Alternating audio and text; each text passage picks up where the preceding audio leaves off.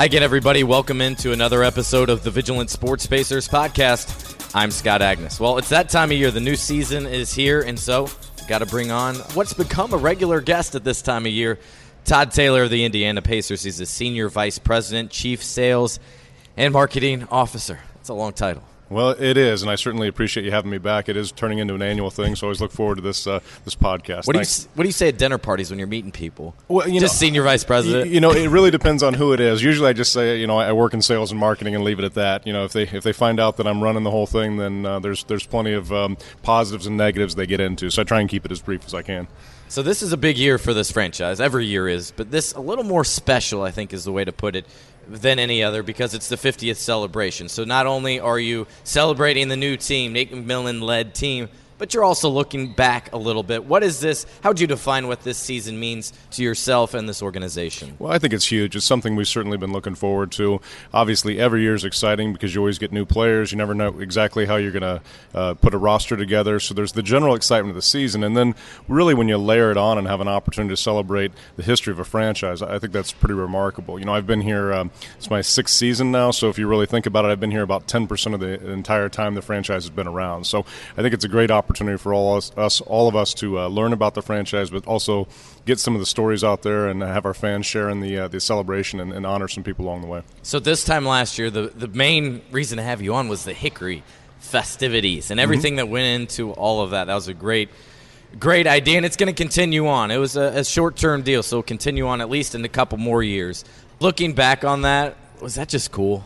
You know, I think it really was. It was uh, it was good because I think our fans um, really appreciated. I also think uh, one of the things that we didn't anticipate that certainly happened was, you know, visitors to Indiana when they came in here for conventions, um, they may or may not be Pacers fans. So when they would come by, a lot of them would go ahead and buy the uh, the Hickory um, apparel simply because they really are fans of the uh, the film itself, or they might be an NBA fan, they might be a Pacers fan. So I think it allowed a lot of people to participate. You know, at the end of the day, we ended up. Um, I think having uh, Hickory sales in 49 of the 50 states. Apparently, there aren't a lot of either Hoosiers fans or Pacers fans Alaska. in Alaska. Alaska. Yes. There you go. You got it. it. exactly, exactly. So, had we known that, maybe we would have tried to promote a little bit harder out there. But, um, you know, regardless, I, I, think it was something that really. Um, you know, the idea behind it in the first place was really to draw attention to some of the great stories in the state of Indiana that makes basketball so special. So, you know, it certainly gave us a platform to be able to do that, and we honored some some great teams out there, obviously Milan and, and Crispus Attucks and, and um, some individuals along the way. So it was a lot of fun, and we're excited to bring it back. And so there'll be another group of Hickory games, and more importantly, to this 50th season celebration, what are you guys are calling decade games? Tell me about that concept and, and what went into this idea. Sure. Todd. Yeah, this is uh, it's been a lot of fun. You mentioned the Hickory games last year, and we changed out the entire sort of look of the arena, the field house, if you will, with uh, new banners and new colors and and uh, something completely different for us. So, um, as I told Jerry Horn and his group that's responsible for switching those out, it's uh, no good deed goes unpunished. Mm-hmm. So instead of switching it out um, into two looks, we're actually going to have about eight this year. So uh, when we bring the decade games in, there will be a whole new uh, set of banners that obviously reflect our decade celebration. Uh, Hickory will be back with new banners and a new look for those game experiences, and then obviously our, our 50th overarching, which is really, um, you know, our current team falls into that mix. So we have, in, some ways, uh, almost three different types of games, if you will, this year. So um, it will be exciting, but will be fast paced and um, probably very tiring for all of us on the uh, the business side. But we do see great results, I think every time one of those nights happened. It's fun also for me to talk with the other beat reporters. They're like, we see so many of these corny pride uniforms or goofy nights to get people in. Mm-hmm. This one's actually cool. We enjoy the intro video, the uniforms, because everybody that follows basketball ha- has seen Hickory. And so now talking about the decade games, what was the process like for your group to select who would be the bobblehead? Beginning with uh, Slick Leonard opening night, and then the first decade game will be Roger Brown uh, for the 1960s decade. Yeah, when we looked at it, you know, again, when you're trying to tackle 50 years of, of history, that's a lot. And, um, you know, certainly you can spread that out with social media and, and digital and all those types of ways to tell the story, podcasts. Um, but what we really wanted to be able to do so we could focus on each one of those decades is to dedicate one game per month throughout the season so that we could really um, focus in on that one decade and make sure that we covered a lot of the great storylines that happened. So, you know, mentioned Slick Leonard on opening night Um, we certainly couldn't think of a better person that's been the f- uh, face of the franchise for nearly every one no of those question. 50 years.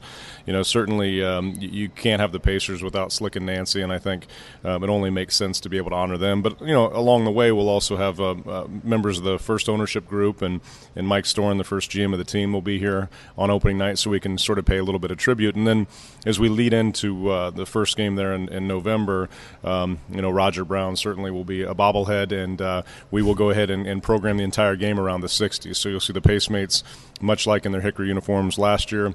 Um, they will be dressed in more uh, 60s style uh, Pacemate attire, uh, music selection, videos, um, obviously the banners, as I mentioned. So we'll really try and uh, spend that one night really focusing on the 60s so we can really blow it out. Uh, and then again, you know, as we go into December, the 70s, 80s, 90s, uh, so forth and so on until we get to our current team. Uh, in the 2000s there in April. So uh, I think it allows us to really be able to get hyper focused on that. It also allows us to draw a lot of content out in the marketplace. A lot of people have fond memories of the ABA days, uh, the early years of the Pacers, and, and this gives them a, a, forum to be able to share some of those stories. Another new thing that is an enticement for fans to get to the arena and also maybe have a better experience is a couple new additions physical additions to Bankers Life Fieldhouse. Number one, we'll talk about is the Lightbound Courtside Club. I knew it years ago as the best locker room. Most recently, it was the locker room restaurant. And it's really been fun to come here each day for practice and be able to track some of the progress made to this big undertaking. The walls are now blue, there's giant TVs, an open bar, booths to have more of an intimate feel. Uh, really cool atmosphere here. What went into the uh, creation? And redesign now of what has become the Lightbound Club? You know, it's something that we've been talking about for a little while. Obviously, you know, we think Bankers Life Fieldhouse is the best building in the NBA, and, and uh, certainly our, our facilities team keeps it in, in tip top shape. But, you know, really what ends up happening over a period of time is, is fan behavior changes. So I think teams really have to be forward thinking about how they can repurpose some of their space. Uh, so certainly the locker room restaurant um, being rebranded the Lightbound Courtside Club uh, made a lot of sense. That's obviously a, a very popular place for our courtside season seat holders, and uh, we felt like you know with the building being open and, and uh, since '99 and that really that space unchanged for a long period of time, it was due for a, a renovation of sorts. So I think people going down there for the first time, and you know you mentioned the TV screens. Um, I think they're going to be blown away. I think uh, Mel Raines and, and her team, uh, they led the construction project. I don't know how they got it done. You know, you watch all these home improvement shows on yep. HGTV, and, and they can flip a house in a weekend. Obviously, it takes a lot of work, but um, they stayed on top of it. And I think when people get down there, it'll be almost impossible for them to recognize the place. How has the consumer changed their viewing habits over the last, let's say, decade? Mm-hmm. And, and the challenge for you guys – to bring in not just a game but an entertainment experience when they enter this building. Yeah, I, I, that's that's something we focus on all the time. It's you know amazing when I first started in this business in, in the '90s. Um, really, it was about you know putting the right games in a package and, and pricing it the right way. And you, you put an ad on TV or a billboard, a newspaper, and you were pretty well done. You know, obviously the secondary market and transparency now, people able to get tickets um, and other channels besides the team. Um, obviously, the home viewing experience all, all, plays into this. So I think teams really uh, need to focus on a great experience. That obviously, um, you know, with the wonderful home viewing, um, the one thing that you can't sort of replicate is being in a crowd. Uh, we talked about the other day. Uh, something remarkable has to happen if you're watching in a sports bar to, to high five the person sitting yeah. at the table next yeah. door. Um, but you know, here at, at, at the field house, a great play will cause people to come together. So there's a really community feel. But on top of that, it has to be something that's really, really special. And um, I think we've spent a lot of time starting with our Elevate program with Disney and the overall fan experience and the human touch of it. Um, Rick Fuson, my boss, likes to say uh, we're a high touch, low tech building. Uh, at least in the past, we were. And as he points out, we're certainly becoming much more high tech as well. So, and that's only going to change. You know, the way people consume the game. We're, we're in an interesting period of time where we have kind of the traditional um, season seat holders that that uh, have been with us a long time, and then at the very new end, you have people that are coming out of college and the way they consume the game, yep. um, the seats that they like to sit in, the experience that they like to have is, is completely different. So I, I think it's really difficult to balance. Um, we, we sort of call it. Um, uh, mass customization, if there's such a thing. You know, we, we certainly have a, a lot mm-hmm. of people in here, and we want each one of them to feel like they have a unique experience. Is it true more now than than any time before that maybe like a, a 12 game ticket package has become the most popular? Because there's so many entertainment options and you for sure want to go to 12 but can you commit to 41 especially with the younger age brackets. Yeah, yeah, I, th- I think so. You know, I, I, look back to sort of me growing up. I grew up just north of Dayton, Ohio, so I was a Bengals and a Reds fan, and and uh, on the rare occasions that we were able to get tickets to, to either one of those places, we would pretty much my family would drop everything that we were doing, and we'd make sure we got down there. And and I think now, um, you know, having a 15 year old son, so a freshman in high school, and I have a daughter in seventh grade and a son in third grade. I know how busy families are. Yeah. So I, I, think the one thing that when we talk about competition, and there's always this, you know, is the Speedway competition or the Colts competition, the Indians, the Fuel. Um, you know, what, what's competition? Uh, well, really, it's time. I think that um, certainly uh, in a market like ours that's sports crazy, each one of those properties uh, sort of get their own fans, but I think it all comes down too to how you balance your time away from sports and your your family life and all those things that you have sort of pulling at you. So, you know, we certainly have found smaller plans, more customized experience, certainly better. Uh, for, for a majority of our fans. Obviously, the corporate community, um, they, they still consume full season tickets Absolutely. because they have a lot more ways to use them. But I think the consumer itself, um, the, the, core consumer that might be a Pacers fan, they're certainly looking at uh, fewer games, and and for a great experience, they, they certainly don't make, mind paying a premium on the price for those. You mentioned uh, the the potential of competition. I don't see it that way either because how connected. I think it's unique to Indianapolis, but how connected you guys are. You go to the Indy 500, George Hill was there. Miles Turner was there. Glenn Robinson III was there. You go to the Colts game, and, and Pacer players are there. They're honoring their Olympians. When the Fever won their WNBA championship back in 2012, they put up a big uh, promotion on the video board congratulating them. Indianapolis Indians are the same way. Mm-hmm. From your experience in working in other sports cities, is this unique? You know, I, really think it is. You know, and I think part of that's being in the Midwest. And I think um, it, it, was funny when I worked for the Trailblazers in Oregon.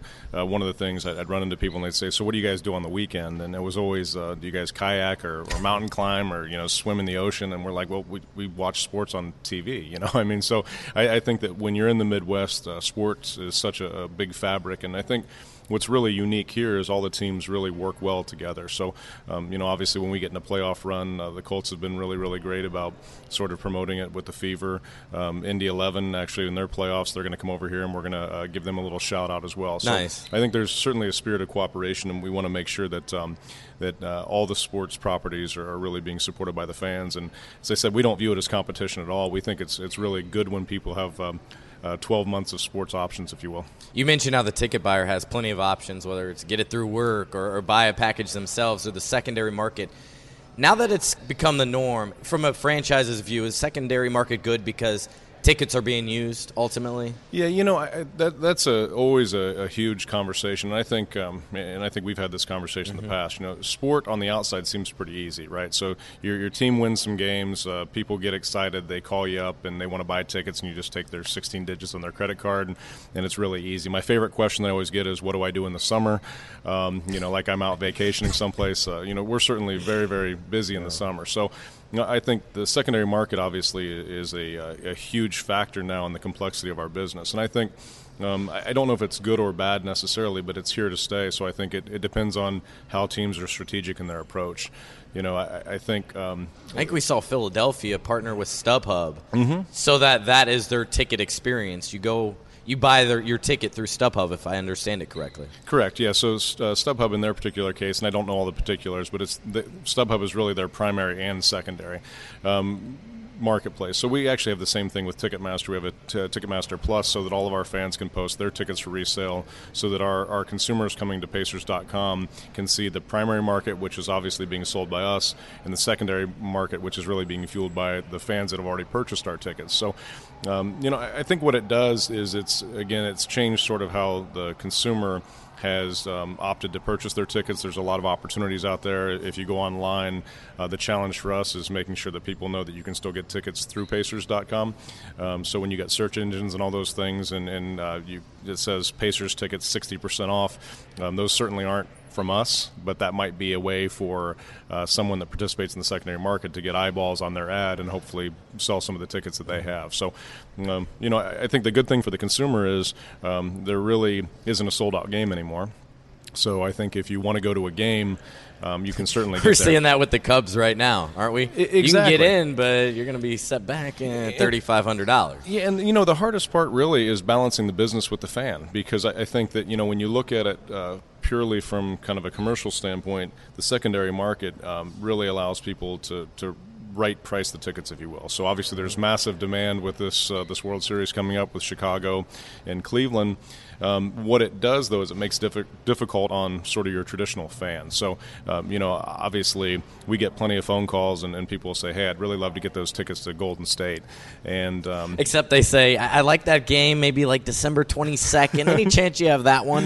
And you look, and it's Golden State. exactly, exactly. And, and, you know, so it makes it really tough because we obviously have a lot of um, hardcore Pacers fans, and, and, they'll come to any single game that we, we put out there. Or, you know, again, if they have free time, they'll, they'll certainly get here.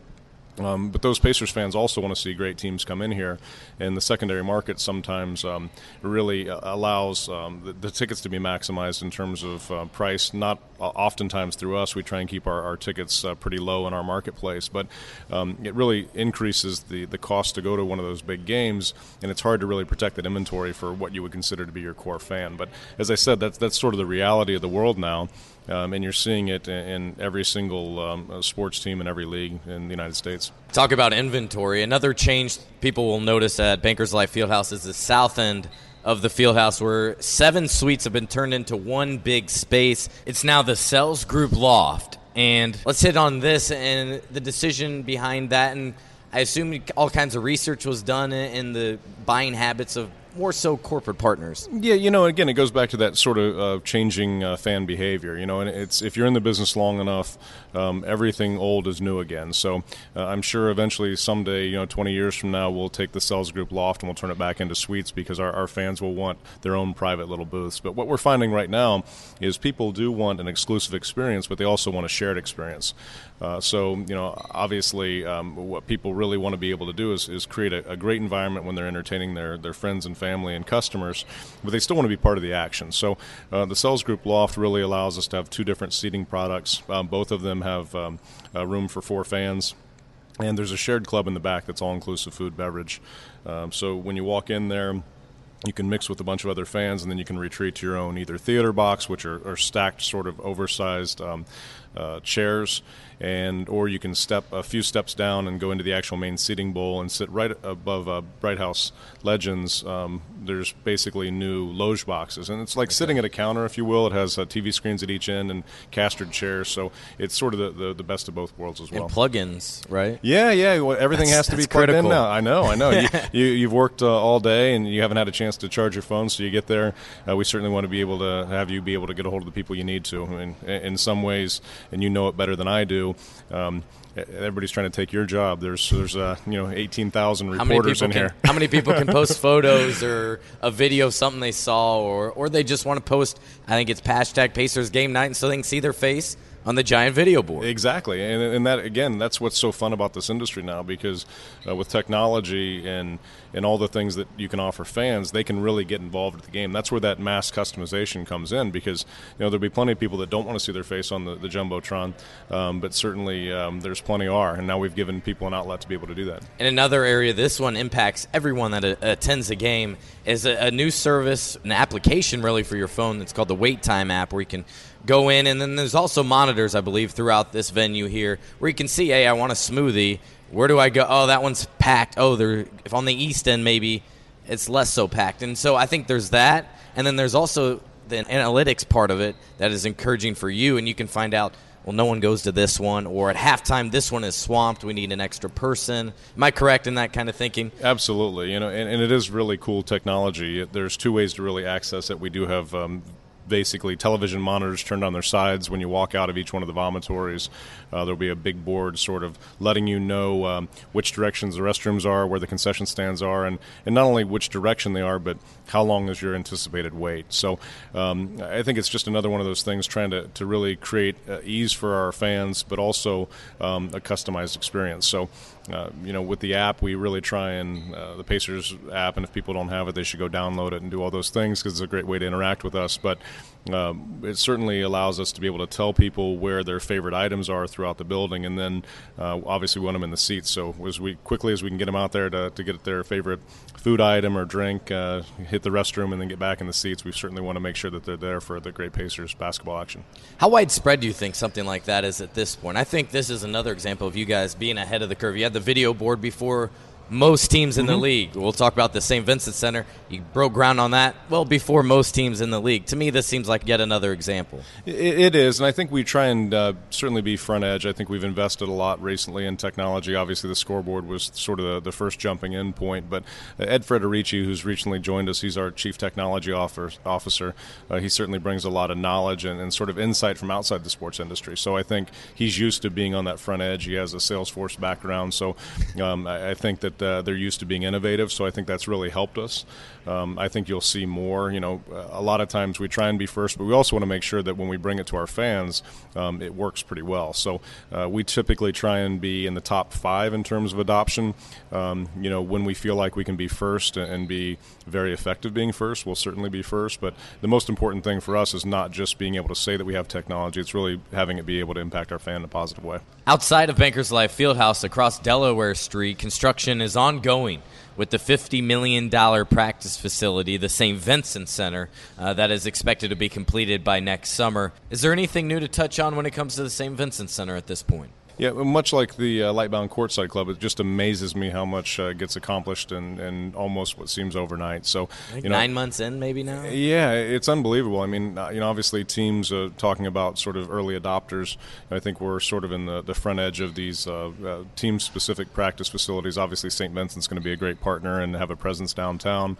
Um, I know our basketball group is really excited. And, and last check, um, I think when we're we're playing in the finals, we'll be able to practice in that building is at least the goal. So uh, it'd be really, really nice to get some practice time in there and uh, maybe win a title this year. It's outside this district, but same goes for the Mad Ants. They're getting a brand new practice facility, their own court. It's a brand new heart. Like those are little things. I was talking to Coach Steve Gansey yesterday at practice. He's excited about, and that adds to the togetherness of this whole organization, the Pacers fever, and as of the last year and a half or so, the Mad Ants. Absolutely, and, and you know that's one of the things that we're very fortunate about when you have um, uh, several great franchise, all basketball related. And there's a lot of sharing that goes into that.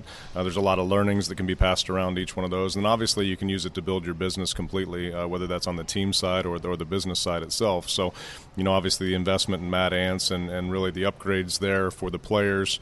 Um, you know, obviously, I, I, think basketball wants to be able to expose um, the guys that are going to be in Fort Wayne, to Indiana, uh, so that they know what to expect when they get here. I know there's um, a, a, huge desire to be able to sort of create that next wave of Pacers players coming out of the Mad Ants organization. So, um, so far it's been really great. There's uh, um, a new leadership there. Uh, Tim Bawmann um, with uh, came out of minor league baseball, so he's done a great job on the business side, and obviously, you know, the basketball side is, is great there as well. So we're very excited. One thing that I did want to hit on with you because you're a marketing guy at heart is Paul George being on the cover of NBA 2K. I think number one, that's huge for the basketball side of things because they can say, hey, it doesn't matter where you play. If you're a good enough player, you can land the endorsements. Having a Pacers logo front and center on the cover of a game sold worldwide, what kind of impact can you see that happening, both on the Pacers and for Paul? Well, I, I, think it's huge. There's no doubt that you know Paul is extremely talented as a player, but I also think that he's extremely marketable. Um, you know, putting on my marketing hat there, I mean, you know, he's certainly very articulate. I think that he uh, does a great job in front of the camera. I think uh, behind the camera, away from the camera, he's actually a really good guy. So I think that resonates, and that also comes through in the things that he's a part of.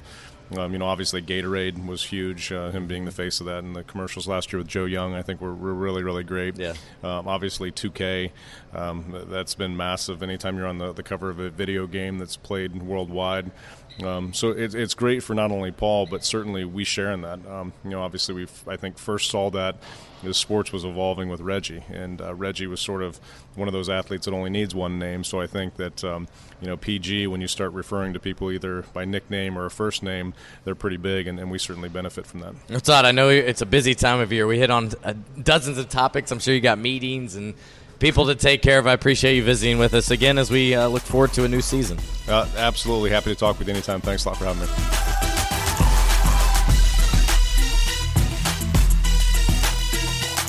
My thanks again to Todd Taylor for visiting with me ahead of the Pacers season opener. It's at home, Wednesday, October 26th against the Dallas Mavericks. Listen to both new and archived episodes of the Vigilant Sports Pacers podcast on iTunes, Stitcher, TuneIn Radio, Google Play, and more. Wherever you like to listen to your podcast, we have you covered. And while you're there, if you don't mind, especially on iTunes, please leave a review.